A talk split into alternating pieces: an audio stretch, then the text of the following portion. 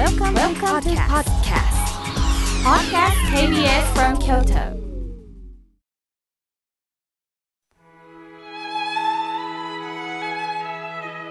改めまして僧侶の河村明慶です今日の法話のテーマは本当の財産についてお話しいたします今日は作曲家モーツァルトの誕生の日ですベートーベンと並ぶウィーン古典派三大巨匠の一人モーツァルトは1756年の今日オーストリアのザルツブルグで生まれました。お父さんは宮廷作曲家そしてバイオリニストでもあったそうです。モーツァルトは7番目の末っ子であったんですが5人の兄弟は幼児期に亡くなったんです。5歳上のお姉さんだけがいました。お父さんはこの息子モーツァルトが天才であることをも早くから見出し幼少期から音楽教育を与えます。モーツァルトは3歳の時にチェンバロを弾き始め5歳で最初の作曲を行ったというんですから本当に天才だったんですね。やがて7歳になったモーツァルトの演奏をフランクフルトで聞いたゲーテはそのレベルが絵画でのラファエロ文学のシェイクスピアに並ぶと改装されたそうです。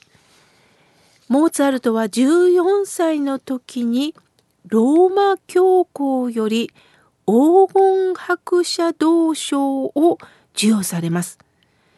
モーツァルトが22歳の時にお母様が亡くなられます。モーツァルトはウィーンでフリーの音楽家として演奏会オペラの作曲レッスン楽譜の出版などで生計を立てていましたその後26歳になったモーツァルトはお父さんの反対を押し切り結婚しました。27歳の頃にピアノソナタ第11番トルコ行進曲を作曲29歳の時に弦楽四重奏曲をハイドンに検定します1786年30歳の時モーツァルトはオペラ「フィガロの結婚」を初演数々の曲を残していきます。そんな時に1787年お父様がお亡くなりになりました。その後も精力的に数々の名曲を残していきます。1791年にモーツァルトは体調を崩し、その後どんどん悪化していきます。1791年12月5日35歳の若さでこの世を去りました充実したきらびやかな人生と思いきや実は様々なご苦労があったようです結婚で楽しいはずのその妻が浪費家でかなり借金で苦労したということも残されています。その中、モーツァルトは数々の名言を残しておられます。紹介させていただきます。馬車で旅をしている時や食後の散歩中、あるいは眠れない夜、そんな時にアイデアが最も豊富に湧き出てくるのだ。馬車で旅をしている時とか食後の散歩中にましてや眠れない夜にいろんなアイデアが浮かぶとモーツァルトおっしゃっています。旅をするということはいろんな景色を見ますよね。その景色というのは偶然の出会いです。その出会いの中に様々なヒントが隠されていたんでしょう。そして食後の散歩中です。食前の散歩中ではないんですね。食後の散歩中にいろんなアイディアが出る。確かに体に栄養が行き届き、リラックスした状態の中で柔らかい感覚になれた時にアイデアが浮かぶ。この気持ちはわかります。ですから眠れない夜を嘆くのではなくってそういう時は思い切って起きてみてそしてその夜を楽しんでおられたんですね。次にこんな言葉を残してます。多くのことをなす近道は一度に一つのことだけをすることだと。多くのことをなす近道は一度に一つのことだけをすることだ。考えがまとまらないのはこれもあれもと気持ちがふらふらしている状態なんでしょう。焦った時手当たり次第で何でもしてしまうかもしれませんがただ一つのことを大切にしていくことなんだとモーツァルトはおっしゃったんですね。次は望みをもとでも望みは多すぎてはいけないこの言葉も先ほどの言葉と共通していますよね。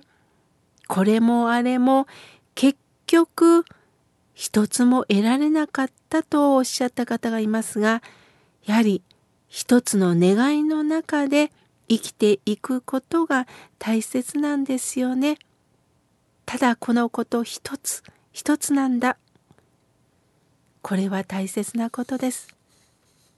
次にこんな言葉を残しています。私は貴族ではないが、貴族にも勝る高貴な心を持っている。人間を高めるのは身分ではなく心だ。昔は特に階級制度がありましたから身分でその人を判断されていました。身分の高い人は何でも言えて低い人は言いたいことも言えない世の中だった。きっとモーツァルトも悔しい経験をしながら生きてきたのでしょう。